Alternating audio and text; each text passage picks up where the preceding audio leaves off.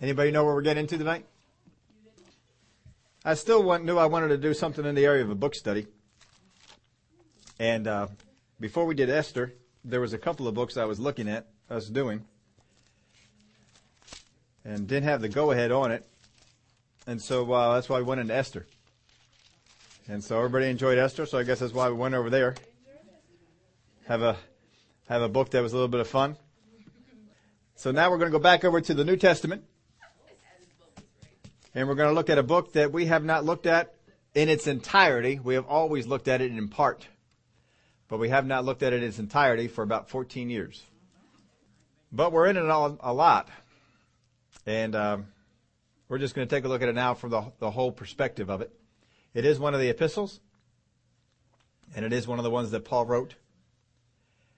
And so uh, I'll let Ray hand out our outlines because we're going to begin a study for the next number of weeks in the book of Ephesians. Now, Ephesians deals a lot with things that's been called a, a book for the mature. And he certainly is writing to one of the most mature churches in the area. He spends the first three chapters talking about doctrine, about who Christ is and who we are in him. And then he spends the final three chapters talking about how that affects our life. And so the book is, is uh, basically divided up into two parts that way. Course, we start in the beginning over here in, in this one. The book of Ephesians was, uh, Paul's letters are basically divided up into four groups of when he wrote them. The first missionary trip, second missionary trip, and uh, the first imprisonment and second imprisonment and things of that nature. The second imprisonment is when he, he was there and he was going to die, and uh, of course, he wrote to Timothy and Titus.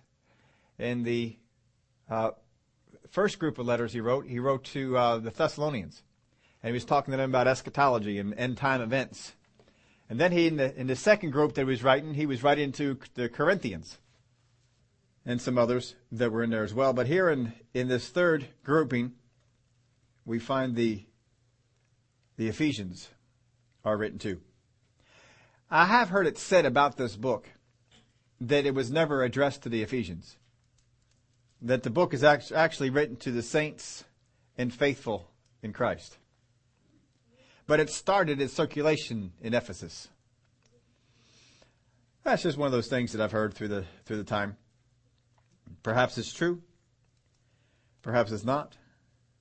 But anyway, it has the name of the book of Ephesians. Ephesus is located in uh, the province of Asia, Asia Minor, which is now Turkey. Just in case want to put into a modern day area where this, this is at. It was a very prosperous, very large town, very significant city in the world back then. It was a commercial port city. I'm told that the port area is uh, kind of messed up now, but it was at one point a, a big one.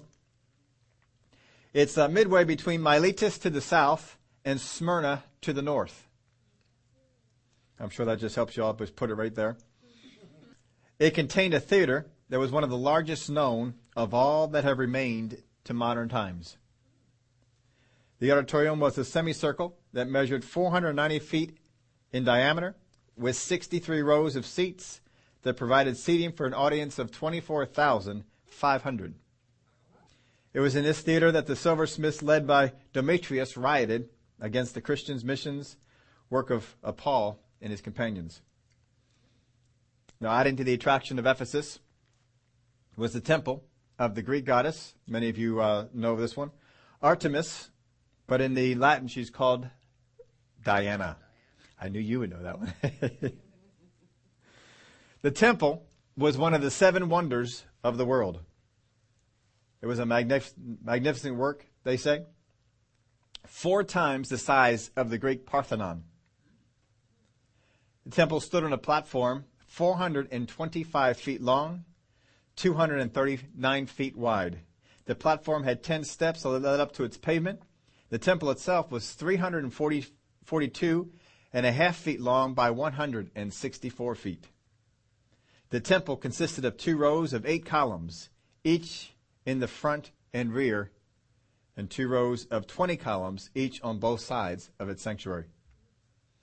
In all the temple, in, in all, the temple contained 100 columns.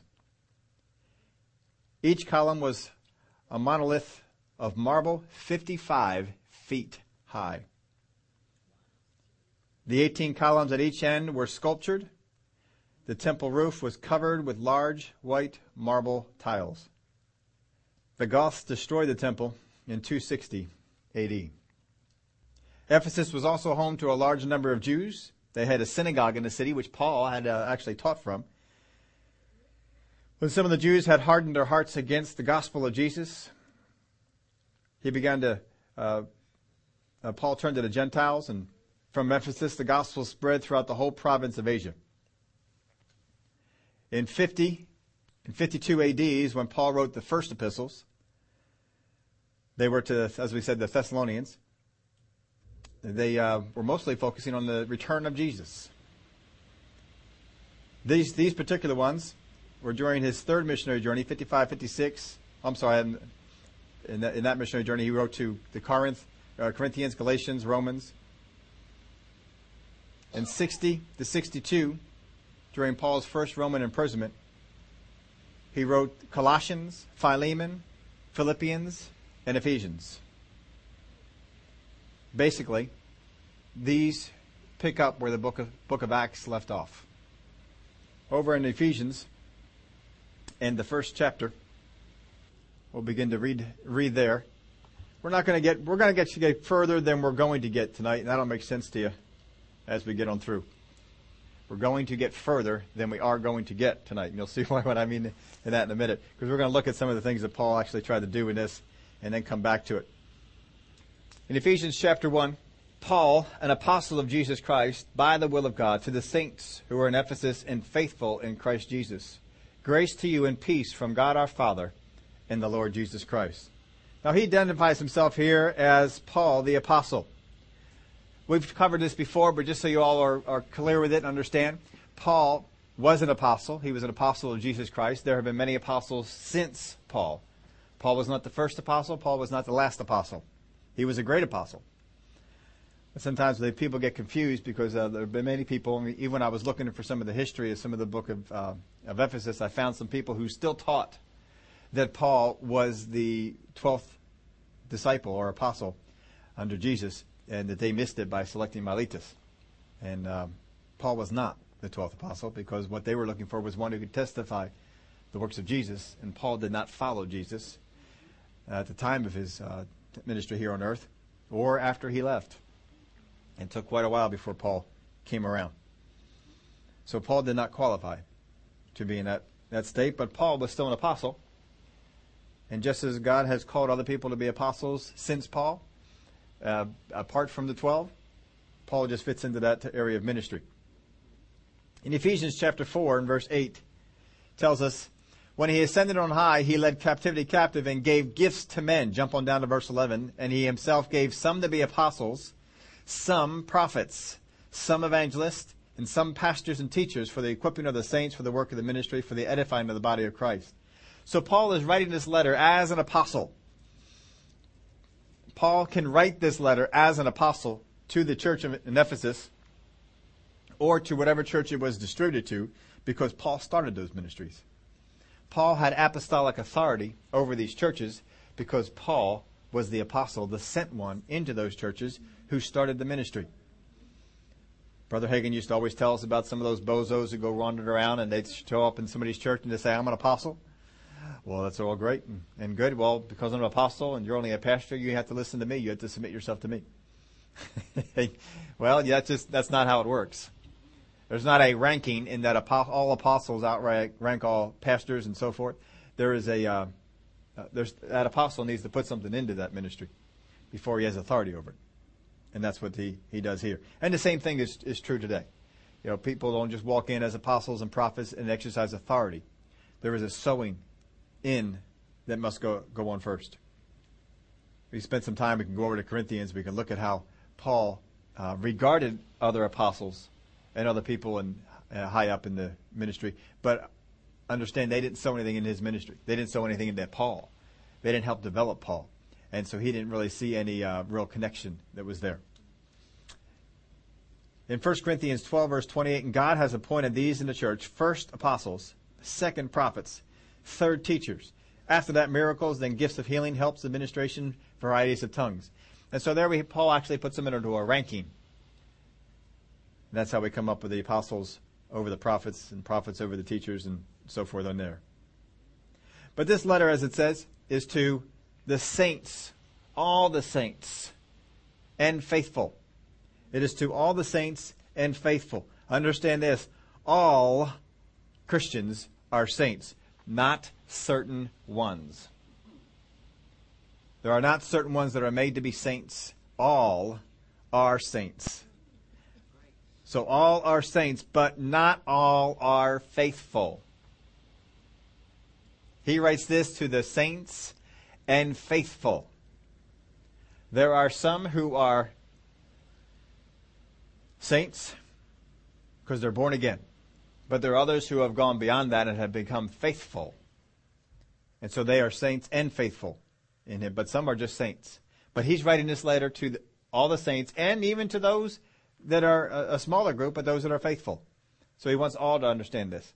But he's made a distinction between these two groups the saints and those that are saints and faithful. Because obviously you can't be a faithful believer without being a saint. All are saints, not all are faithful. He then goes over to verse 2. Let's read that one. Grace to you and peace from God our Father and the Lord Jesus Christ. Grace to you and peace. Misunderstanding. Well, let's, let's get into this part of it first. Grace to you and peace. Uh, my pastor down in, in Tulsa, Pastor Bob, used to talk about grace and uh, would uh, use verses like this in in teaching us. That I thought I had actually put in your your outline, but it looks like I did not. That if we don't understand grace, then peace will never be a part of our life. That grace comes before the peace. And all in all Paul's epistles, grace always does come before peace. Grace and peace. Never says peace and grace. Always says grace and peace. And of course, you know, sometimes he adds a mercy in on there too. But that's just for pastors. I'm, serious. Go back there and take a look at it. When he writes to pastors, grace, mercy, and peace. We've talked about that before. When he writes to saints, it's grace and peace. I guess they don't need mercy. but grace and peace. We gotta have, gotta have understanding of, of what grace is. Misunderstanding what comes to us by grace or by works will cause us to be in a state that lacks peace. And this is why some people are not at peace in their Christian walk, because they have not understood the difference between what is grace and what is works. If you work for what is grace, you will always be in unrest. If you treat as grace what is found by works, you'll never be satisfied. There is grace and there is works. And for those things for which you obtain through works and you sit back and try and obtain it through grace, it will never come to you. It'll never get there. And there are some things we obtain through works. Real easy for you to prove. Word of God says, if you do, I will. What's that? How do you get that then? Is that grace? That's works.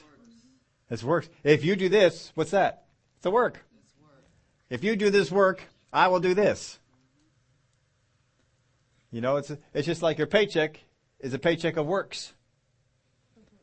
But you know, if a relative sends you a Christmas card with some money in it, that was grace.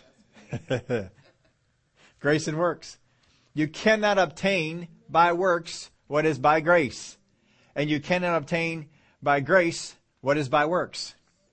If you don't understand the two, then you'll be in a bad, bad way. Make sure you understand, is this by grace or is this by works? And it's really easy to tell if God has already done something for us, if this has been provided for us, then it's by grace. If God says, if you do this, then I will, then it's by that's all you gotta do. It's not hard to figure it out. Just go to the Word of God. I need this. What do I gotta do? All right, that's a work thing because I gotta do this. So I'll, I'll do this and God will do that. that's all there is to it. But if it says in there that it's, it's by grace, it teaches us it's by grace because He's already done it for us, already provided for us, boy, don't be found working for it. Don't be trying to earn it. Here's a, here's a case of, of um, forgiveness of sins in the past. I'm not talking there's about forgiveness of sins now. If I sin, we go and we confess our sins before the Father, and He is faithful and just to forgive us our sins and cleanse us from all unrighteousness. So that is a bit of a works thing because I had to do something. All right, but w- we were guilty of a whole lot of sin before we got born again, and God forgave it all, didn't He? Did we go through and do anything to work for that? Nope. He just did it. So it's by the righteousness that we have. Is that by works or by grace? It's by grace. We've been declared to be it. I can't work for righteousness, yet many Christians are out there trying to earn righteousness. Well, if I do this, then God will see me as righteous. No, you can't do that. And that's why they're not in a state of peace. If you just rest in the grace of God for those things He has provided for you, you'll be peaceful. And if you understand that the, what works are needed in order to get the things that are by works, you'll be at rest too. Because it's a simple thing. If you do this, I'll do that. I don't got to beg him. I don't got to convince him to do it. He just says, if you do this, if you obey me, if you believe, don't doubt in your heart, I'll do this. So there are some things that are by works, by faith. And there's some things that are by grace. Make sure you have an understanding of which is which. And don't mix, mix them up and confuse the two. I put this in, in here kind of meditate on this for a little while to get it right. I was thinking there was a third thing, but then I figured out no, it just belongs to the part of this, so I just put it in here as two. Grace, acts of provision, acts of provision for God's glorification. Things that are given to us by grace are provided for us by God for His glorification. He gets glory out of us being in righteousness, doesn't he? He gets glory out of that. That's grace. Anything that's by grace, it's for His glorification. Make sure you never, ever try and glory in the things that God has given us by grace. They're all His, His glory. I don't ever go out there and say, well, I'm the righteousness of God in Christ and you're not. no, everything that we do is for the glory of God. It should point to God for glory. Grace are acts of provision for God's glorification. They are activated when we come into the understanding of the grace or the truth. Just because these things are out there and just because they're by grace doesn't mean that it happens. We have to pursue it. Until you come into the knowledge that Jesus Christ saved us from our sin, that grace is, isn't available to you, is it? It's there, but I can't take advantage of it. Until I come into the knowledge of what righteousness means for me, I don't take advantage of that. But I seek, I, I, I go after His Word. I study His Word to find out what is it about this righteousness? What does this open up for me? And then I walk into that. Acts of provision for God's glorification.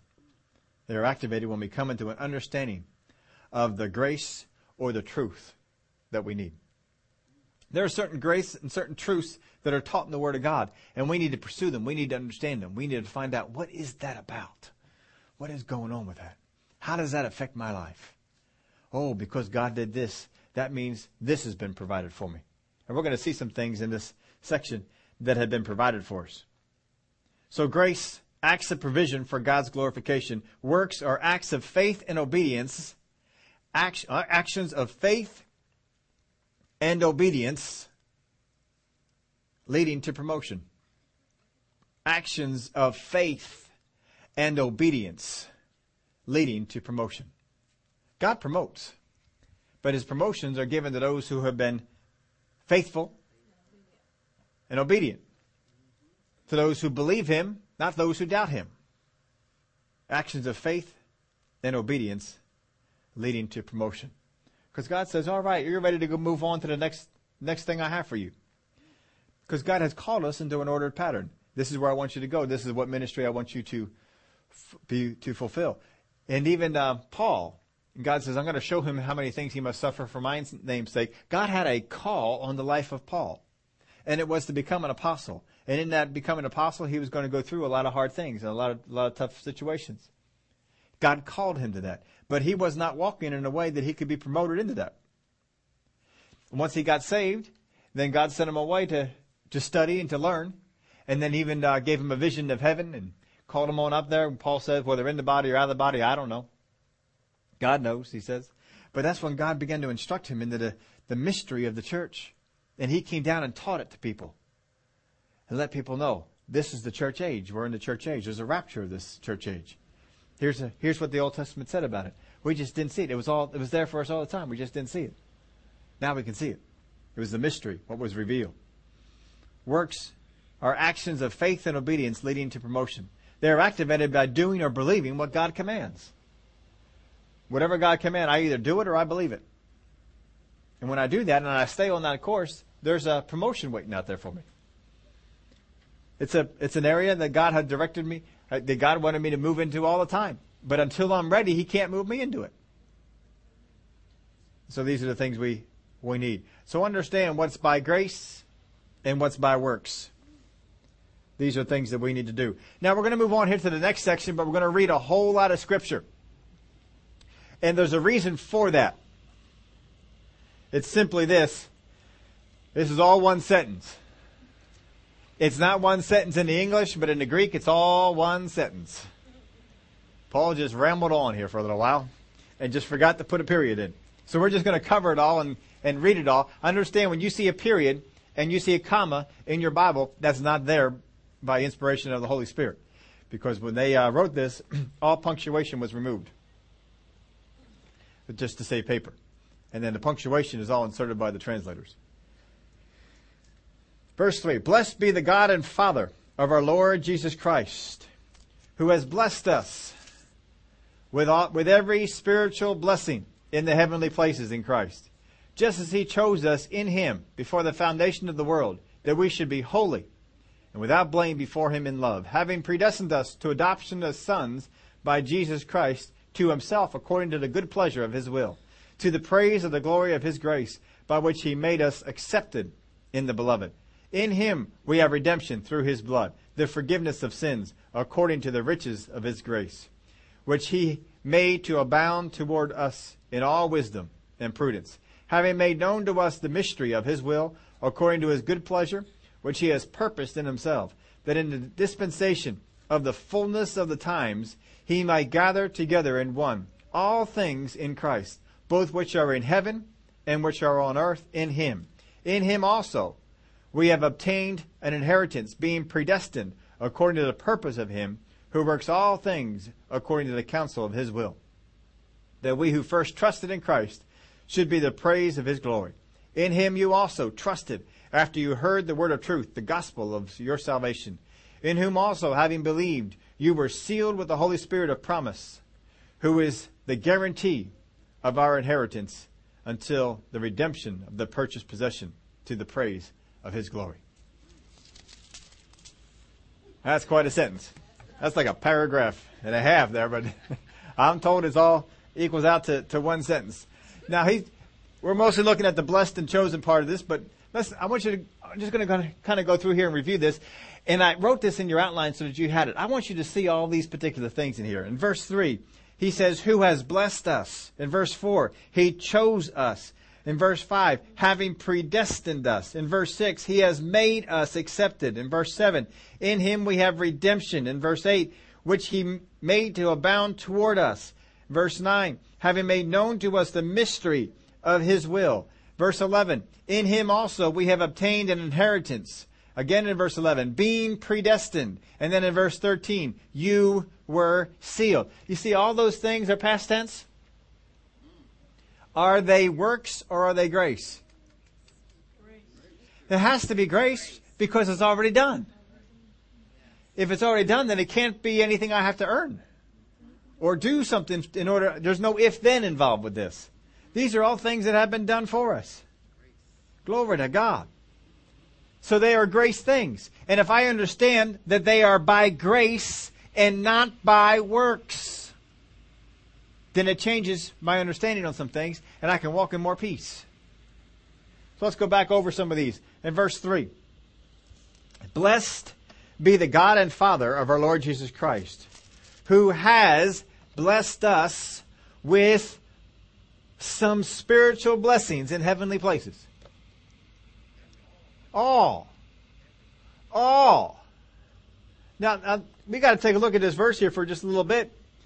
He has blessed us with every spiritual blessing. Every spiritual blessing. Which ones are left out?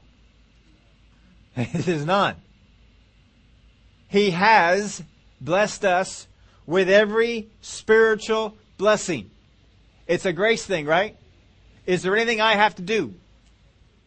Is there any eh, anything I have if if I do this, if I believe this, is there any of that going on?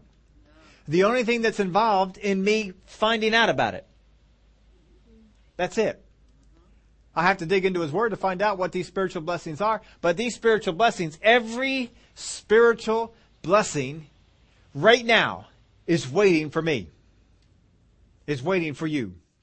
Every spiritual blessing. Now, if we read this real fast, we'll, we'll look at this and say, oh, well, this is all so good. Every spiritual blessing in heavenly places. And we'll sit back there and say, well, I just can't wait till I get to heaven. when I get to heaven, and then I get to enjoy all those spiritual blessings. Because what good are those spiritual blessings for me now? I'm not in heaven. I'm where? I'm on the earth. But it says He has blessed us with every spiritual blessing where? In the heavenly places. Well, what good is that? what good is it to have the spiritual blessing in the heavenly places? It's real simple to find that out. When we went through the rest of that, that, uh, the scripture, one of the things, one of the phrases that Paul brings out, and understand this is all one sentence, is before the foundation of the earth. Before the foundation of the earth. And what Paul is telling us is that he has done all these things before the earth was even founded. If the earth is not founded, where would you put them? If there's no earth for the, for the spiritual blessings, where would you put them? Got to put them where, where something is, which is heaven. So he has blessed us with every spiritual blessing in heavenly places because there was no earth and there was no us. His purpose in putting them in heaven was not for us to get them when we got there, but to have them ready for when we came here. Do you see that? Because what good are spiritual blessings? What good is it for Paul to teach the Ephesians about how we've been blessed with every spiritual blessing if they can't take advantage of it? And that's why he went on with all that. All this is done before the foundations of the earth. He predestined us. These things were done before the foundation of the earth. Before the earth was even here, God knew about us. Knew we were coming. And he made provision for us. With every spiritual blessing. And he, he tucked them away up in heaven. He said, they're not here yet. But they're going to be here. Here's the best thing you can do for that. As a parent, your kids grow up and they're you know they're getting the age and married, haven't got married yet, but you figure you know what they're going to get married pretty soon. I'm going to start putting something away, and have a college fund so that when their kids grow up, I'll be able to help out with that. Are the kids here yet? No, but you're expecting them, right? And so you put something away so that when they are needing it, you have something ready. Right? You can't put it in that child's bank account, can you? Because they don't have one. Because you can't make a bank account for someone who doesn't exist. They're not here. So God put these things out there for us, but He stored them up in heaven. Put them up in heaven. Blessed, we'll go over to verse, yeah, there it is. Blessed be the God and Father of our Lord Jesus Christ, who has blessed us with every spiritual blessing. Who has blessed us if we're never to take advantage of these things until heaven, why has it already been done? Why has He blessed us with all spiritual blessing in heavenly places? The heavenly places are simply because a place had to be put, built for these spiritual blessings while we were not here. And Paul wrote this at a time that you and I didn't exist. But you know what? The spiritual blessings were still there. And God put enough spiritual blessings away for everyone. He had plenty. He could send them all to college or whatever it was, he, so to speak.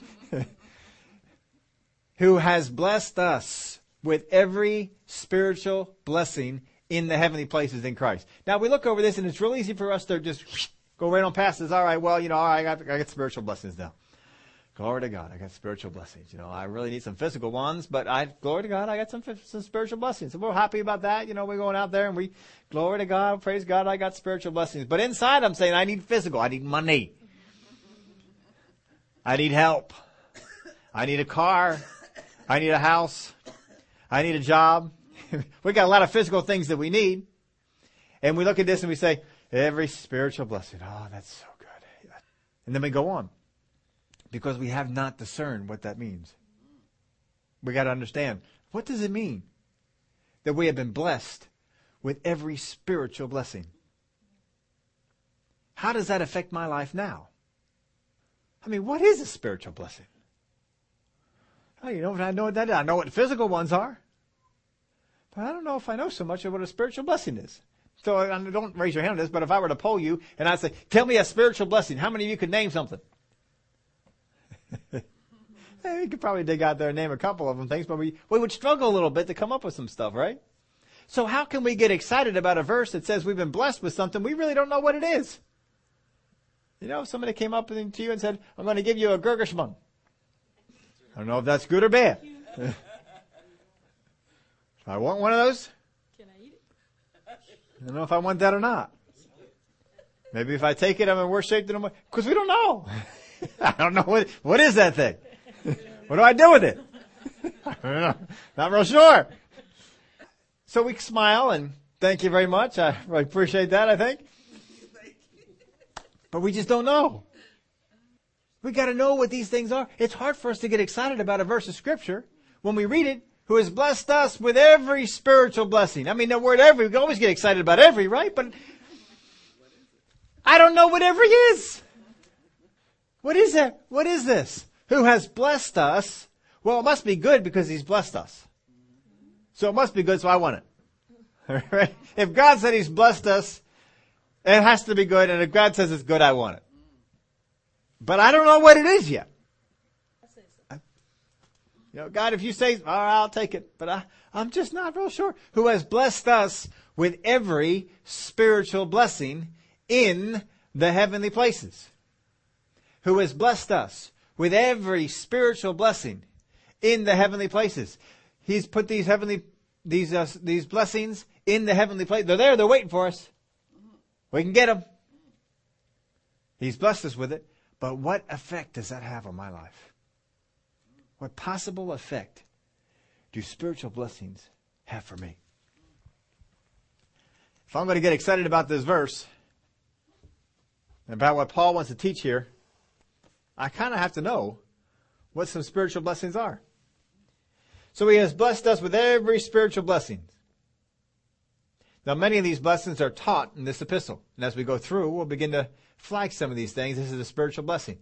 Especially here in the first three chapters, we're going to see some spiritual blessings come out, and then we're going to see how that affects us in our life.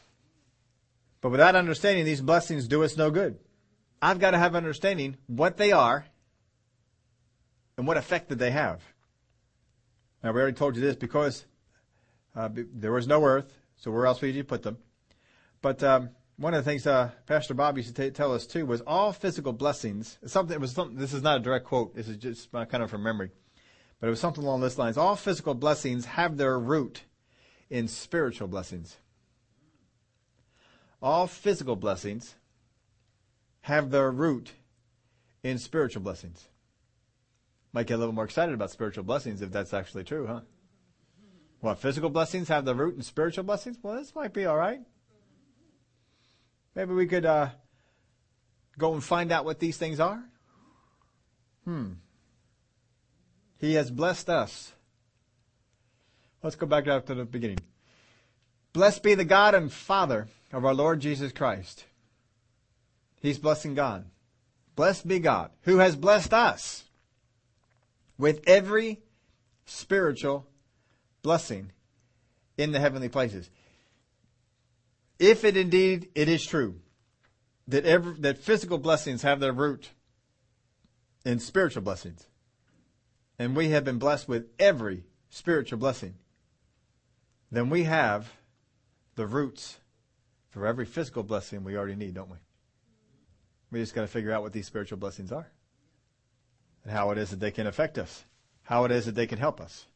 what it is that we need to, to do with them. Verse 4, just as he chose us in him. Past tense, just as he chose us in him before the foundation of the world, that we should be holy and without blame before him in love. Just as he chose us. Who's the us? Who do you write the letter to? Saints and faithful. The letter is to the saints and faithful. That means, folks, the chosen are not the faithful.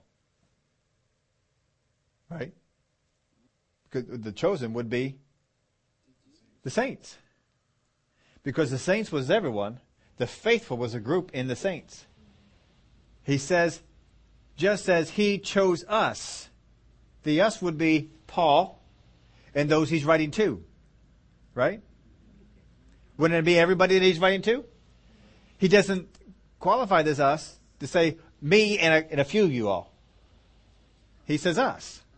So everybody reading this book that's counted in the group that he wrote it to. Who did he write it to? The saints and the faithful. So don't think that if you become faithful, you then become chosen. Now look at this just as he chose us in him before the foundation of the world. Did we get chosen by grace or by works? By grace. So therefore, saints or faithful would make no difference. Because what distinguishes between the saints and the faithful is works. And beside this is past tense. He chose you before you were even born. We have an example of that in the Word of God. When the twins were born. Esau came out, and who else? The heel catcher is the heel catcher.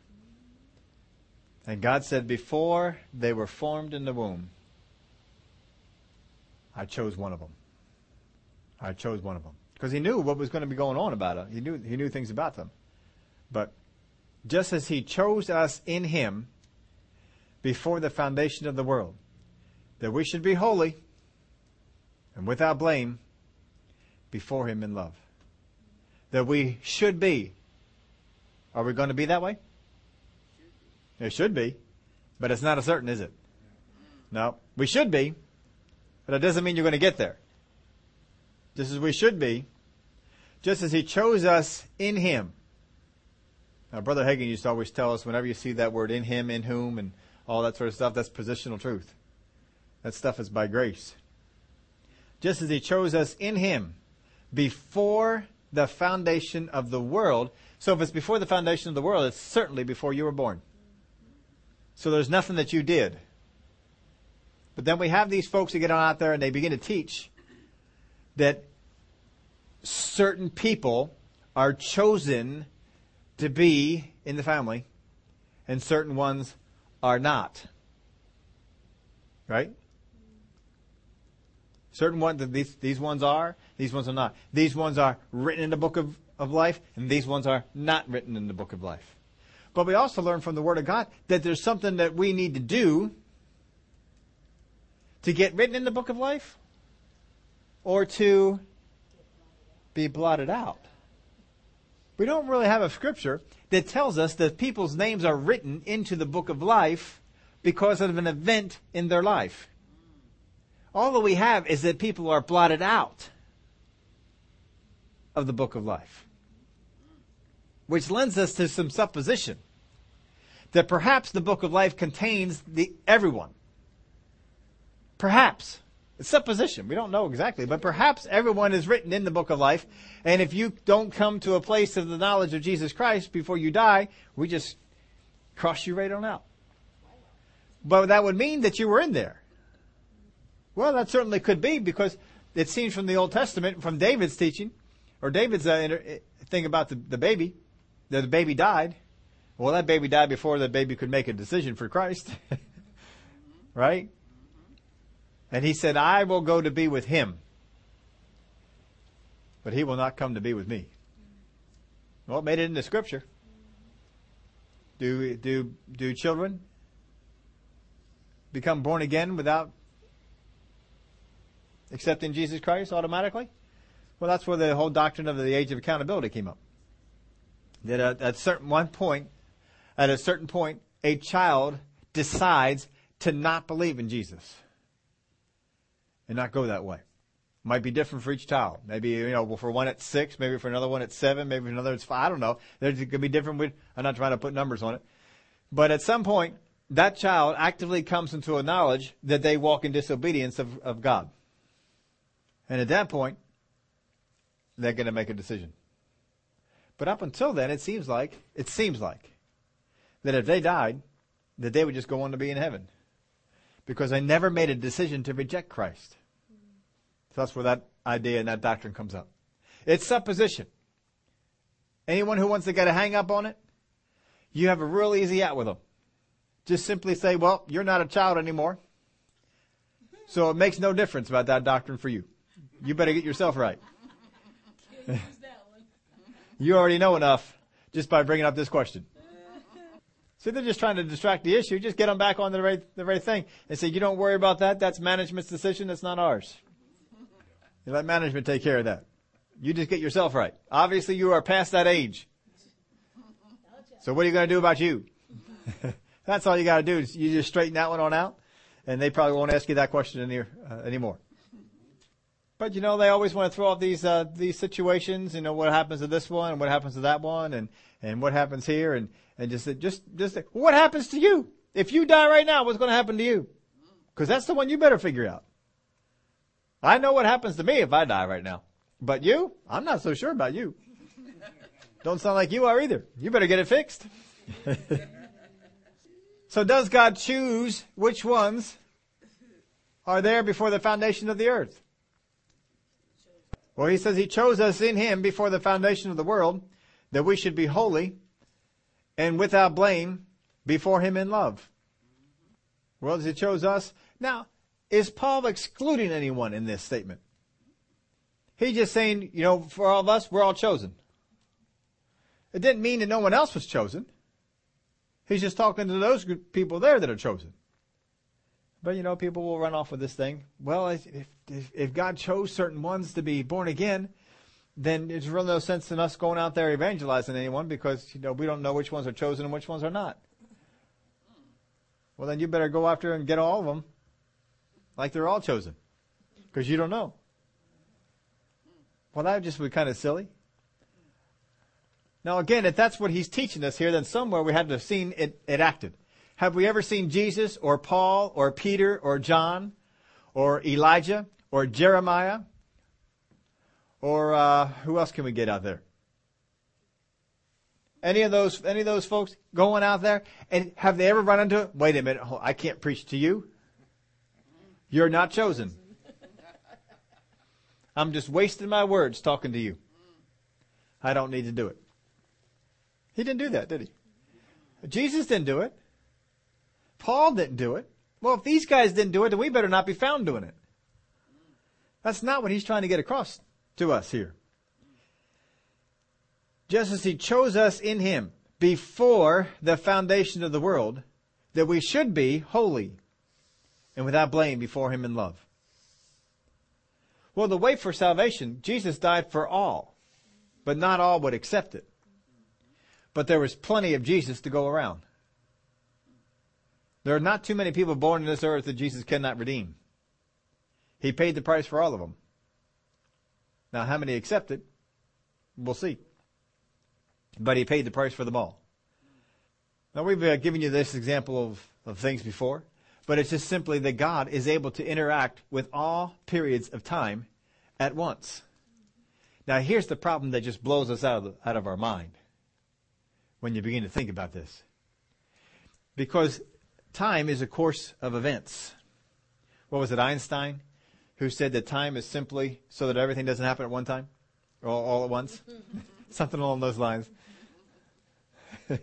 time is merely to keep everything from happening all at one time, or all at once. Well, for, for if if an event happens, how many of you can look at your own life and you can think of turning points in your life? If I had not have done this, I would have gone in this direction. And if I took that direction here, then my life would have been different. And I would have impacted another group of people differently. And I would not have impacted some other people that were over here. Would that not have an effect on the events that happen? Oh, it does. This is always part of the science fiction stories that are out there. You know, time travelers, because if they travel, travel in time, you, you, you, you mess up the course of events. How many remember that, that, uh, oh, it was a fun one. It was, uh, Back to the Future? Back to the Future. You know, and they get on back there and, well, they changed up the, the thing and now all of a sudden his mom and dad weren't going to get together and he began to disappear in the picture. it was just cute the way it was, but it was an, an idea that if you don't, if, if a certain amount of actions don't happen, it, it changes what happens in the future. And so this is where people get off on this thing, is that how can God know what's going to happen in the year 2000 when in, in the year 1900, if this would have happened, then we never would have gotten here. This never would have gone on. So how could he know? Because God is involved with all periods of time. And though it would blow our mind to even possibly conceive of not only knowing all the events that happened, but to be in touch with all the events that might have happened. Because if you don't go this direction, then, then this will happen. And this is exactly why scripture is written this way, where you have one area of prophecy, such as the book of Ezekiel, which is laying out exactly this is what's going to happen to you. And other ones where God says, if you do this, then this will happen. But if you don't, then this is going to happen. Well, if he already knows the future, why doesn't he just say one thing? Because he, he knows there's a choice. But you see, he know, he can be in touch because he's God. And it, infinite number of possibilities. Every day could go on. And God is in touch. As soon as the timeline begins to go by that part where he's in touch with, and the events already happened, he already knows how it's affected the future. In every aspect of the future. He already knows it. He doesn't cause it to happen, but he knows how it's going to come about because he's in touch with all of it at the same time. You know, we, we got fascinated with TVs that had picture in picture. Because you could watch two things at the same time. This is fascinating. But imagine God. Picture in picture, he's laughing. Man, that is small time stuff right there. I am in touch with every event, in every period of time, in every country, in every nation, in every family, in every individual. I can see when you make this decision that it'll have this effect all the way over in here. And it doesn't blow his mind. Because not only can he do all this, he can still count the hairs on your head.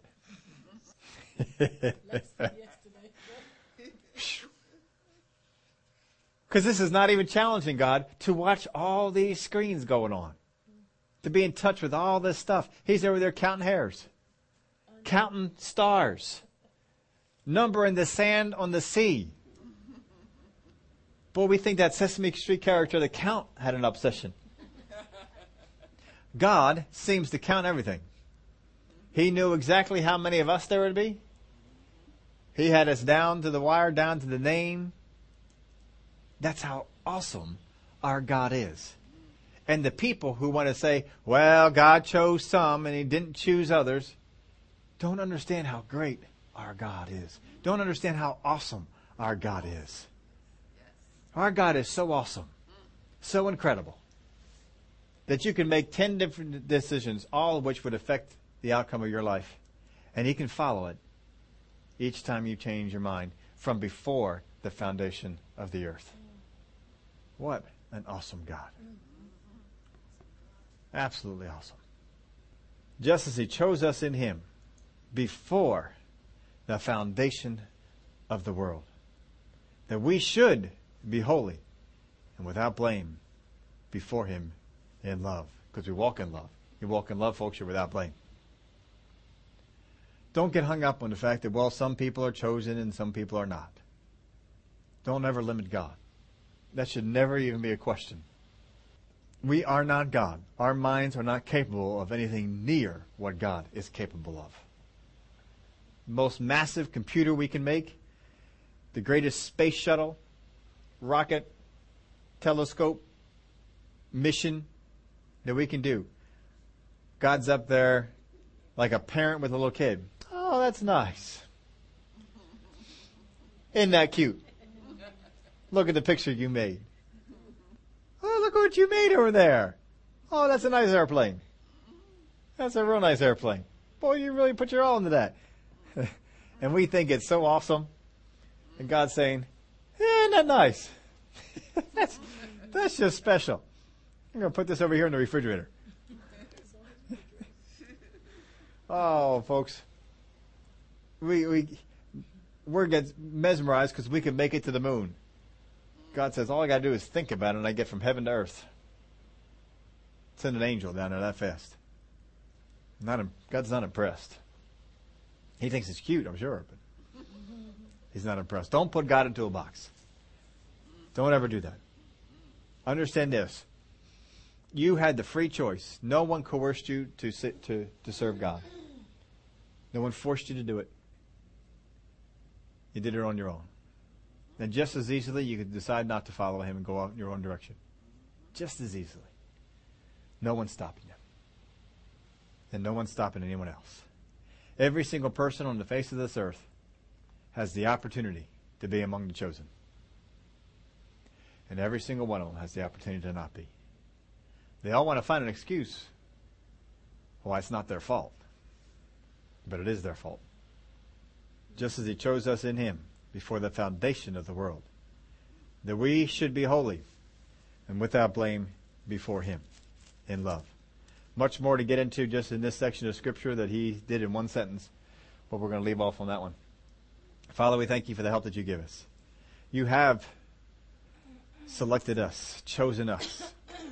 Because of all the things you knew, you said, all right, I know this one's going to stick with it, this one's going to follow and you said, you know what, I've got some plans. I'm going to put you here and do this with you here. And there's some things that you should be, some things you should become. The chosen part I did, but the rest of it you got to do.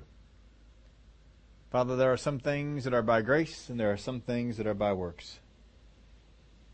Help us to know the difference between the two. That we always walk in the grace of God where grace is called for. But we never substitute grace when works are needed. When faith and obedience are needed. It's not time to fall in the grace of God. I thank you for the help that you give us to discern each of these times. In the name of Jesus we pray. Amen. At the end of your uh, outline there, we have a few other things I think to fill in. This is uh, dealing with the part of the spiritual blessing. The first off, worry is future oriented. It is hard for you to engage in any kind of worry that does not have to do something with the future. Worry is future oriented. Guilt is oriented in the past. Worry and guilt, these are things that give people a whole lot of trouble. Guilt is oriented in the past. Worry is future oriented.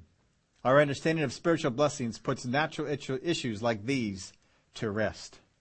People who are walking around with guilt, people who are walking around with worry, are folks who do not understand the spiritual blessings that are there for them. And they don't understand grace, and they don't understand works. But when we do, the result is peace. Oh, that's where God wants us to be.